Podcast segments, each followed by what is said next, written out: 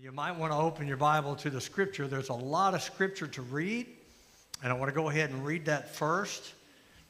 And what I'm going to ask you to do with your outline, because we didn't want to put uh, Revelation 2 18 through 3 6 on an outline, I have some things highlighted in bold print that's going to be important to what we're talking about tonight. So if you'd like to follow along, uh, in the notes that's provided for you there, just jot some of these phrases down that are in bold print because they're going to be the things that are going to be important to us in just a little bit. the message is called The Dead, excuse me, and the Dying. Jesus is pretty straightforward. Most of us think in terms of, well, I'm doing okay. I'm not really doing bad with God. I'm not really, you know, I'm not doing out doing bad things, but, you know, I know I'm not like real spiritual like Pastor Blake is and, and all of that, and like Bernie is. I mean, those guys are just, you know, they're a little bit too far that way. I'm, I'm okay. I'm a little bit here, uh, but a lot more here. I'm probably a little, you know, 75%. I want you to know that Jesus requires 100% allegiance. 100% of the time. Now, I realize there are times when we're doing better, and, there, and God is not in the business of condemning his kids, but he will chastise us. He will tell us what's wrong, and he'll give us space to repent. but I want you to know that God Almighty is not going to alter his values for any of us. Truth is just truth. And if we're not where we ought to be with God, then tonight is a chance for us to take the exam, the spiritual exam, and then let the great physician tell us what to do about our life. So if you have your outlines and you're ready, we'll put the scriptures on the board. We'll read first to the church at Thyatira. Jesus said to John, These are the words of the Son of God whose eyes are like blazing fire and whose feet are like burnished bronze. That's the first thing that's highlighted in your notes. Uh, should be, anyway. I know your deeds and your love and your faith and your service and perseverance, and that you are now doing more than you did at first. Nevertheless, I have this against you. That's a big one. He says, You tolerate, say tolerate that woman Jezebel, who calls herself a prophet, by her teaching, she misleads my servants into sexual immorality. That's a phrase. Jesus says he has some things against the church. He uses the word tolerate. And we would think in our world that tolerance is the highest virtue. But I want you to know when it comes to truth and when it comes to Jesus, it is not a virtue at all. And it said, You tolerate that woman Jezebel, who calls herself a prophet, and by her teaching, she mis- misleads my servants into sexual immorality. You remember how many times we've talked about the trademark? That the trademark of a society, of a people, of a church, that when they go bad, sexual immorality is right at the front of it. And we live in a world right now where sexual immorality is the norm for the day. In fact, even the government of the United States of America is more concerned about pushing sexual immorality than they are about taking care of the country, to be honest with you. And that's where we're at. And we are reaping it. And, ladies and gentlemen of the church, I dare say it will get worse as the year goes on. Thank God that Jesus is our master and he is our shepherd and he is our king, and his kingdom will never uh, go away. But you know what? I don't want to give up on what God can do in our country. But it won't happen unless the people of God and the churches of God repent before God. And so he goes on to say, and eating of food sacrificed to idols. He says, I've given her time to repent of her immorality, but she is unwilling. In other words, he's been long suffering, he's been patient, he's given this person a chance, he's given this church a chance, but she is unwilling. Say unwilling. Most people, when they're doing wrong, they know they're doing wrong, but they're unwilling to make it right. And, ladies and gentlemen, shall I say to you today, that is a dangerous place to find yourself in. Knowing the truth and resisting the truth puts you in a bad place that is not going to have good outcomes. So he says, So I will cast her on a bed of suffering, and I will make those who commit adultery with her suffer intensely. If Jesus says intensely, what do you think? Unless they repent of her ways. I will strike her children dead. Then all the churches will know that I am he who searches hearts and minds, and I will repay each of you according to your deeds. Now I say to the rest of you in Thyatira, to you who do not hold to her teaching and have not learned Satan's so called deep secrets, I will not impose any other burden on you except to hold on to what you have until I come. To the one who is victorious and does my will to the end, if that's you, say amen. I will give authority over the nations. Don't we need that today? Wouldn't the U.S. of A. be better if the people of the church who loved God and served God was given the authority to decide the, the direction of our nation? Do you think we'd be in a better place? We don't need a new morality. We don't need wokeness. We don't need all of the new things that are coming down the pipe. We need old fashioned uh, conviction and conversion and revival to come from the churches. That's what we need tonight. Amen. And I will give them authority over the nations. That one will rule them with an iron scepter and will dash them to pieces like pottery, just as I have received authority from my Father. Jesus said he had received authority from his Father, and he's willing to give that to us. Some of you may not know what happened last week, but last week I entered city government for the first time. Didn't realize that was going to happen, but it did. And when I was asked by our current mayor a couple of weeks ago, would I consider being a part of that? I thought and thought and thought and tried to find ways to figure out how I shouldn't do that, but I couldn't find any ways. And you know what I discovered? If you take the church out of the government, then the government is nothing but dark. Don't expect to find morality apart from the church. Church is where you find it, guys.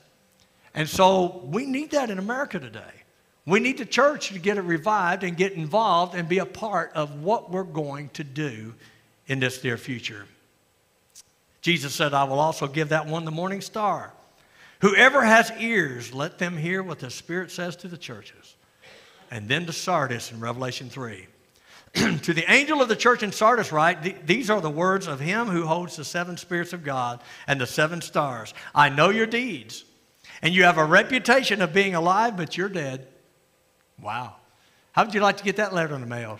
Dear, plug in your name. This is Jesus. I know everything. You think you're alive, but you're dead. Not a very good diagnosis. He says, Wake up. Strengthen what remains and is about to die, for I have found your deeds unfinished in the sight of my God. Remember, therefore, what you have received and heard, hold it fast and repent. We sang that song a moment ago, Oh, happy day that washed my sins away. I just wonder how many of you were out there with a heart full of joy thinking about what you have received and heard.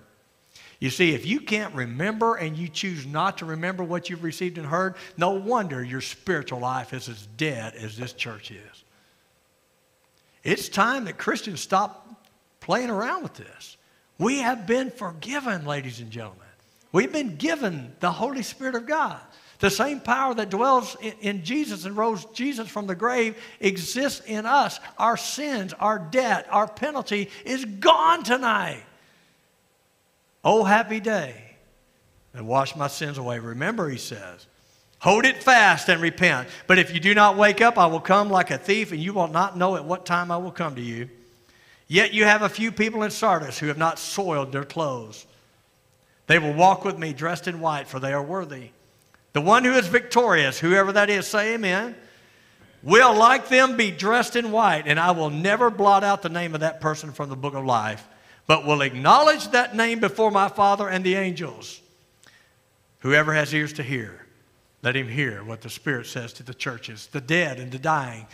Thyatira was dying, Sardis was dead. And when Jesus says dead, he's pretty on spot. He's pretty on track with what he's talking about. He's like the great physician. He is basically coming to us tonight using these scriptures and the Holy Spirit of God to test what, where we are tonight. I want you to know that tonight our business is right here in this room. It's not the group that's going to meet in the morning. It's the people sitting here right now. Jesus, when he wrote these, he wrote these to churches. Now, it's really easy for us to sit back and criticize churches. It's easy. You can find fault with any church, you can find fault with any leader. And it's easy to sit back and find fault with what someone else is doing. But tonight, I want you to know that he is writing to churches which, by definition, are assemblies. Say assembly. The word church is ecclesia, and it means in the Greek a called out of your home assembly. That's why we have church here in our state and in our city right now, because you simply cannot have church without having a gathering of people. I don't care what someone else calls it, it's not the New Testament definition of a called out assembly. So we meet. That's why we do what we do. It's an assemblies. And these assemblies are under the authority of God. These assemblies aren't under the authority of anybody but Jesus Christ. I am not the head of Eastland Life Church.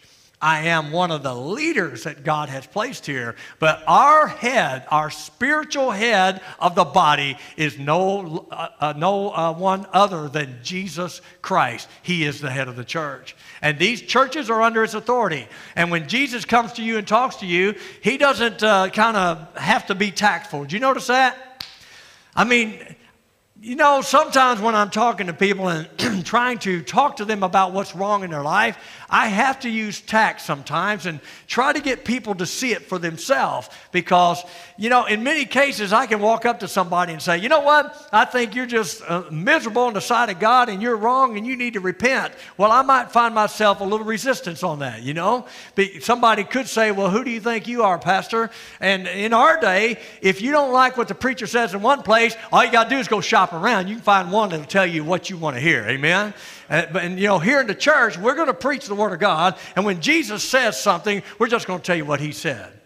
And He's not that awful tactful, you know what I mean? He kind of just comes right out and bam, He gives you a big load of truth. And that's what He did here tonight. Our churches are under His authority. And ladies and gentlemen, we are accountable to Him. We are accountable to Jesus Christ. Let me give you some divisions about what I see. I've taken all of these things that he's told us tonight and trying to extrapolate something so that you and I could take a spiritual test tonight. Point number one the leader of the churches. That's Jesus, the head of the church. But you know what? He also functions as the great physician. He functions as the great physician. When I'm talking about dead and dying, I want you to know when you're dead and dying and you're sick, you need somebody that can help you. Amen? Anybody ever seen one of these? How many of you seen so many of these you're sick of it by now? You know, you know what's really weird? Used to, we would use things like this on people who were sick. But now today we decided we want to do this to people who are not sick. Isn't that crazy? And you know what I've what I've seen, now maybe you've seen something different, but I've never seen anybody use this and say, no, you can't go in. I've not seen it. Maybe it's happened. I don't know. But this is for somebody who needs a checkup. It's not really for the well, it's for people who need a checkup. And with Jesus, the, the thing about us in our spiritual life, we need regular checkups. We need to come in before God and say, God, you need to take our temperature. Because if the temperature, the spiritual temperature of the Christians in this room went from zero to 100, with 100 being 100%, where would you measure tonight? Where would you measure? You might say, Well, I don't know. Well, I can tell you tonight, if you'll listen to what I've got to say, you might find out where you are. Are you willing to be honest? Are you willing to have Jesus stick this on your forehead? In fact, probably he'll put it on your heart. Amen? So, what do you think? He's a great physician. He knows everything. He doesn't, he never did have to intern as a doc. He's always been. He sees everything. There's no reason for an x ray with Jesus. He already sees your heart. He judges everything. He tells a truthful diagnosis and he changes everything. He does no harm. He actually does heal. Because in our text it says he has eyes like blazing fire. He sees it all. Feet like the bronze, which means he judges it all. He holds the seven spirits of God and he holds the seven stars. And ladies and gentlemen, he moves things around as we need. So, in these two places, in these two churches, point number two, he gives us the state of these two churches. One was dead, the other was dying, and neither is a great destination. I don't know about you, but I've been in the ministry a long time, and in the ministry, you hear sometimes uh, people talk about churches, whether or not there's revival going on in that church, that church is alive, or you say that church is just dead. Where would you say we are tonight? If judging by the worship that you gave God tonight, are we alive or are we dead?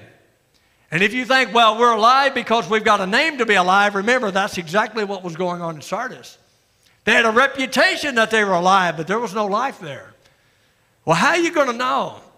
What makes a church alive anyway? You ever thought about that? Same thing that makes a body alive. It's in your notes. A body is alive when there is brain activity and the presence of the Spirit. Your body is alive when there's brain activity. You got brain activity tonight, you're still alive. When Jesus created us, He breathed into us the breath of life and we became a living soul. The Spirit came to life. In a church, a church is alive if there's brain activity. Well, who's our brain? Jesus is our head. So if the head is working and there's activity in the head and there's the presence of the Spirit, the head gives the orders. The Spirit comes into the members, which is the hands and the feet and everything else, and then we go out and do the work.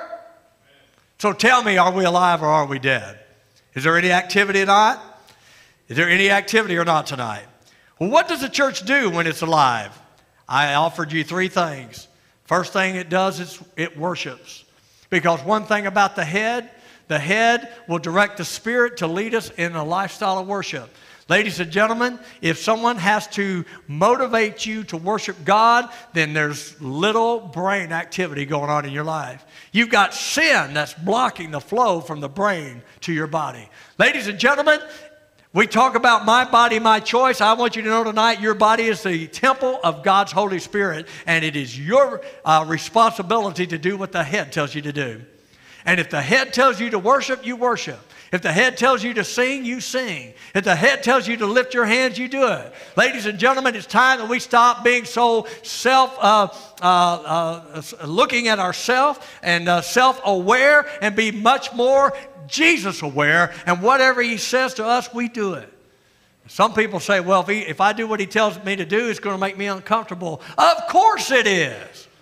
I know a whole lot about being uncomfortable and having things to do I never thought I'd do. But, ladies and gentlemen, He is Lord and not me. And if you want to experience life in Jesus and experience the revival that comes with following Jesus, you got to get yourself out of the way. Follow along with what He's got to say. We'll worship and then we'll work. Let me ask you, how much work have you done this week on account of Jesus this week? What has been the brain and spirit activity going on in your life? Not only that, we reproduce. We've seen some reproduction here in the last several months. Baptizing the 12th tomorrow. Thank God for that. But you know, if we're going to change Metropolis, we're going to have to baptize more than 50 people a year. Can I talk to you a little bit? Some churches, I realize some churches never baptize anybody. I know it, I see it. And the need is huge out there, but there's a lot of folks that need the Lord. And you know the thing about it, when there's a love relationship going on with husband and wife, typically reproduction just happens. And when there's a love relationship between the church and Jesus Christ, reproduction happens. People come to the Lord. We're following Him, we're worshiping Him, we're working for Him, and then people come to the Lord. Ladies and gentlemen, it will never be good enough for me to look and see empty chairs out here on Saturday night. Never. We are called to work for Him, and this is His will. So, why were these churches in trouble? It's one thing to say, yeah, these churches are in trouble. Well, let's get to the why. Now, what I tried to do is I tried to give you the diagnosis throughout these two different churches. There's a lot of material, so let me go through it real quick. We're going to give it to you real quick. I think it might be in your outline. If not, it's on your screen. This is what Jesus told us in these two churches. First, they were known by duty. All these are going to start with the same letters, just one word duty. These people were busy, but they lacked devotion. Jesus said, I know you've been busy and you're more busy now than you were. Just because you're busy doesn't mean you're productive. They were busy. They were deep. Jesus said to Thyatira, said, There are some of you that have not learned the deep things, the so called deep things of Satan. Deep. The deep things of Satan. You know what was going on at this time? The Gnostics were around. The Gnostics were teaching new things. They were coming along and saying, I know the apostles said this, but I got a different idea. Ladies and gentlemen, that's happening right now. There are churches right now doing so many stupid things that have nothing to do with the scriptures, and they're calling it deep. You know what they say? They say they're thoughtful, they're deep. It's deep, all right. Kind of like put your boots on deep. You know what I mean? I just read this. I just read this. A, I think it's a, uh, it's an evangelical church out in California, I think. It's in San Francisco. Imagine that. And by the way, before you criticize San Francisco, Metropolis will be there in 10 years if we don't do something. Okay? Uh, Presbyterian, not Presbyterian, the, it starts with an E. Can't, can't seem to recall it. The, um, it's a mainline denomination. Episcopal, thank you, sir.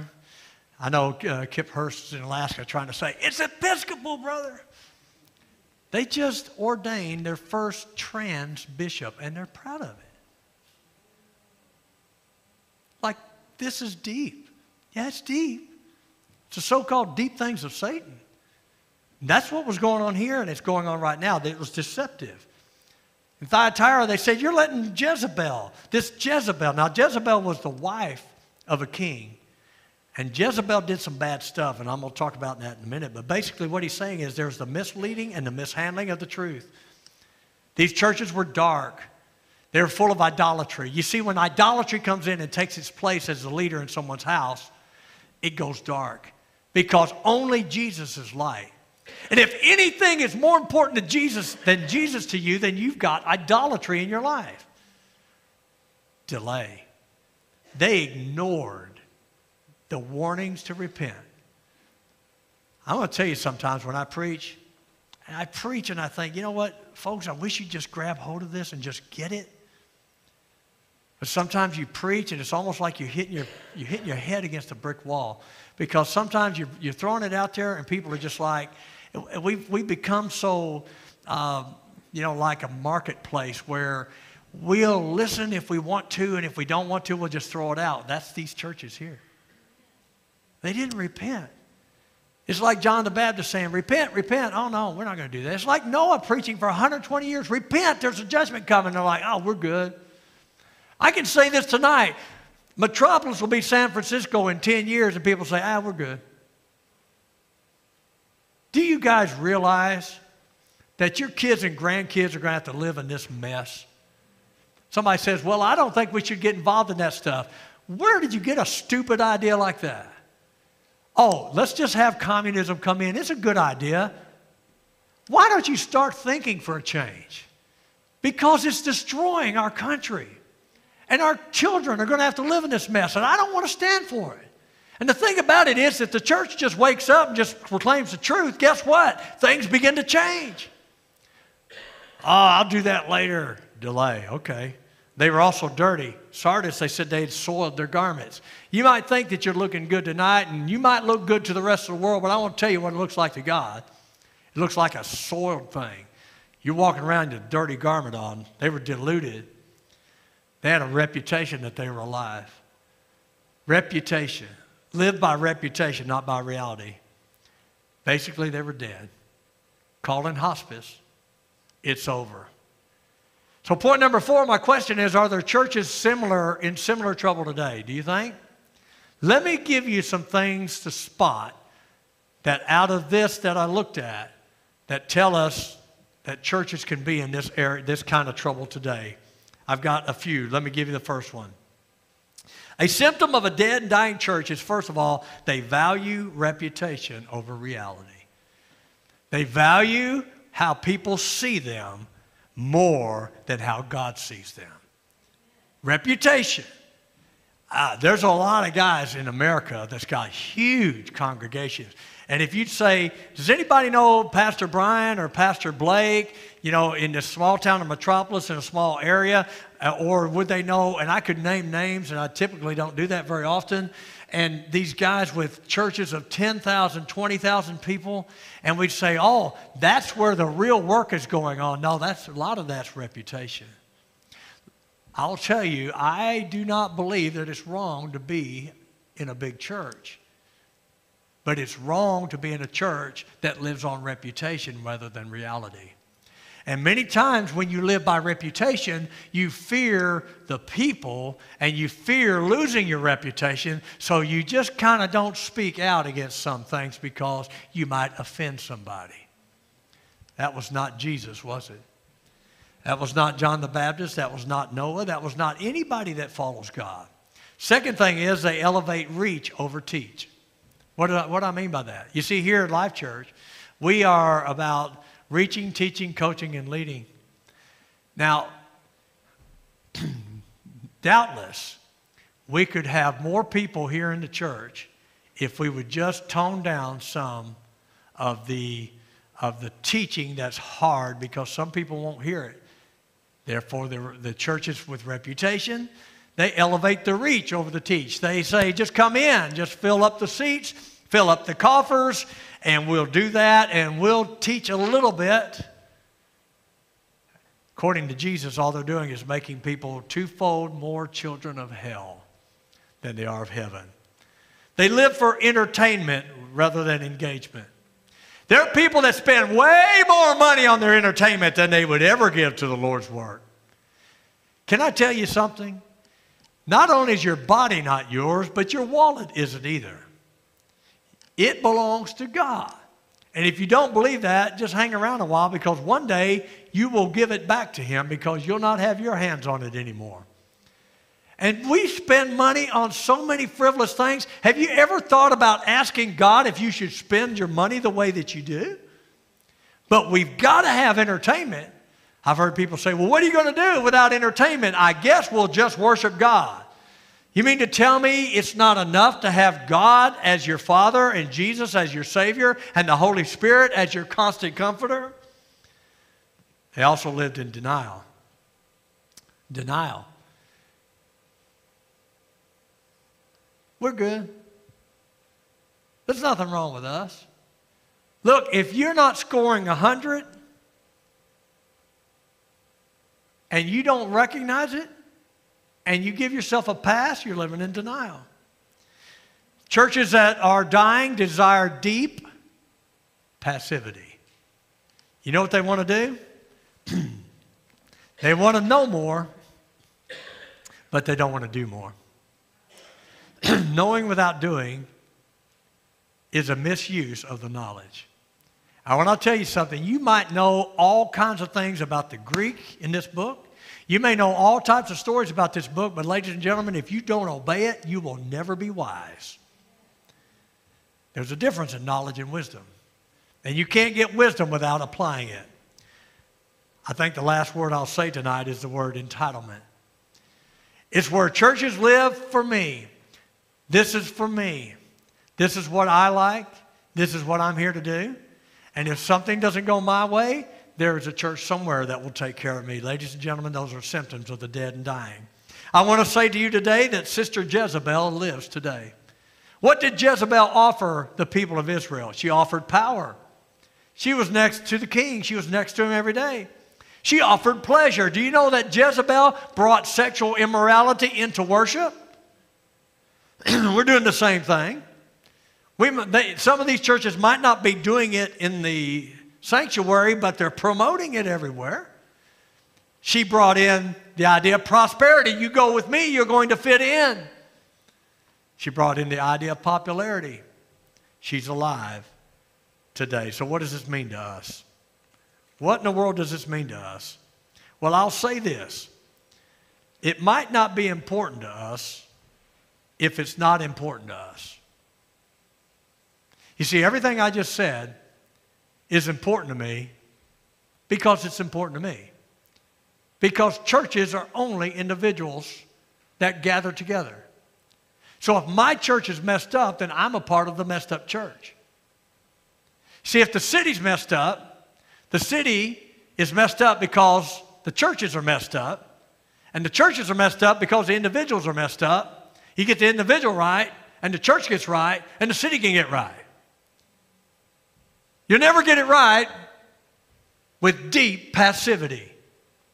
And the ministry of complaining never changes anything. Let me say it like this three things. The church problem is a personal problem. It's a personal problem because it points to me personally. It picks up speed as it goes. The compromise starts small and picks up speed and changes out here. It's a personal problem with me. Second thing, a church problem is a leadership problem. You know what's wrong with many churches? It comes right down to it, it's leaders. Leaders who are more interested in tolerance and compromise than they are about serving God. Can you imagine if Noah was that kind of leader? He'd have quit preaching after about 20 days. Noah, listen to me, guys. Noah said for 120 years it's going to rain and it's going to be destroyed, and nobody believed him. He preached for 120 years with nobody believing him. If he was like the leaders of today, he'd say, ah, let's give up. Let's have a different plan. Why don't we just, uh, you know, let's, let's, let's make it, let's, let's get some retreats on the mountaintops. Maybe we'll survive it.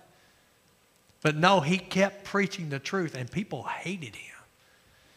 It's a personal problem, it's a leadership problem, and then finally, it's a societal problem. It affects everything in our life.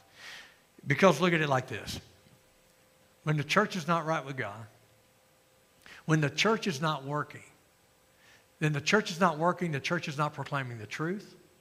And if the world does not get the truth from the church, how are they going to get the truth? If we shut up, there's no place for them to go. It's no wonder that low information people follow the powerful in the most ridiculous lies because the truth is simply not being declared. Well, tonight it's time to take action. It's time to take action. How'd you do? What's your score? What shall we do tonight? If you find yourself less than 100, what should you do? Let me give you what the prescription is from the great physician. First, remember your conversion. Remember, Jesus said to Sardis, remember what you've heard and received. Remember what God's done for you. Let's go back to that place. I want to ask you, can you remember? Do you remember? Second, remove the cancer. What's in there? Anything that's between you and God is an idol and it's a cancer and it's, it's bringing you farther away from the will of God. What is it? Is it entitlement? Is it passivity? Is it entertainment? What is that idol that's standing in the way that's going to produce spiritual death in your legacy and in your church? You see, I want to be like Paul at the end to be able to say, I've kept the faith, I've finished my course. What about you? How do you remove the cancer? It's a biblical word.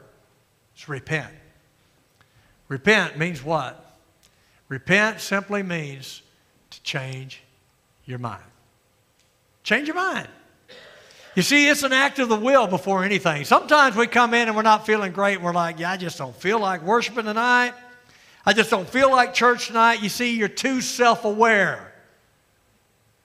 You're too introspective about who God is. One of the grand purposes of, of our spiritual life is to worship God. What we will do forever is worship God.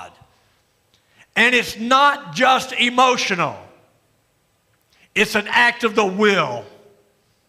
And if I'm not feeling it, then I need to change my mind about it. And if God's called me to some activity and I'm not feeling it, I need to change my mind about it and do it. And if there's something in my life that's keeping me between me and God and I, and, and, I don't want to let go of it, if I don't let go of it, I'm just going to continue moving far away from God. And then what happens to my legacy? You see, I want you to know as a, as a personal thing tonight, ladies and gentlemen, it is necessary for you to be right with God. Because as you drift away from the personal worship and work of God, and something gets between you and the brain and the activity's not there, then the spirit is not working, you're not full of the spirit, then you're full of your flesh. And what do you think's going to come of you then? Well, Pastor, I thought you said once I'm saved, I'm always saved. I'm not talking about what you're going to do in heaven. I'm talking about what's going to happen to you right now. Do you want to, want, you want to be one of those persons that have to look into the face of your grandkids and tell them, I used to, but I don't anymore? Do you want to say that to your people in your life that, yes, I used to serve God, but not anymore? Some folks can say, I've been sober for two years. You start drifting from God, you could lose that too. Amen. Do you want to be that person that keeps going back and keeps going back and keeps going back, or you want to finally get over this stuff? Ladies and gentlemen, our life is not our own, it belongs to Him. And He's called us to serve Him. And when we make the decision to repent, and say, God, this is what's wrong with me. All you got to do is confess your sins. He will faithfully cleanse you and forgive you, and He will give you His righteousness. And you can put that breastplate back on, and you can live in the righteousness of God.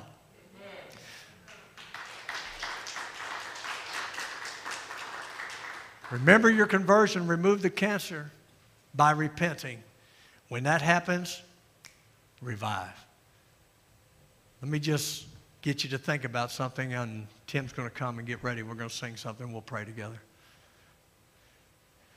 Y'all ever been a part of a revival? You know what I mean by revival? The word revive kind of means to come back to life. And it's meant for churches. It's not for Christians, like Christians are dead and they come back to life. No, that happens one time. We call that conversion. But in our spiritual life, revival is something that happens to us when we get close to God we start living by the fruit of the Spirit. We become more loving. We become joyful. We live in His peace. You see, we're so self aware, we're like, we can't have that because we got all this physical stuff in here. Do you understand? All this physical stuff, through God's Spirit, we overcome that. That can't get in the way of what the head can give us but we let it. You know why? Because we're too self aware. I can't serve God like this. I can't be right with God because too much is going on here. And then we're just like those churches. We're just like those situations. And basically, it's entitlement. Entitlement, the common word today would be narcissist, which means basically I live for me. If it feels good, I do it. If I'm not feeling good, I don't do it. Nobody's going to make, can you, make, I've heard people say, nobody's going to make me worship. I've heard people say this before, nobody's going to make me raise my hands. Okay, get in the presence of God, see what you do. Why would you even want to be like that? I mean, what kind of sense does that make? He's God, we're not. We're going to tell him this is what I'm going to do. Really? Do you ever remember being revived? Just like full of God's Spirit. I tell you, there's some folks in the church that are. But I'm honest with you, some of us aren't. Some of us are just kind of going through the motions. We have a reputation that we're alive. But we're not. Would you be willing to just repent tonight? I'm not asking you to do anything other than say, God, you know that's right. All I'm asking you to do tonight is be honest about this. Just be honest. You don't have to make revival happen. It happens when God's people get right.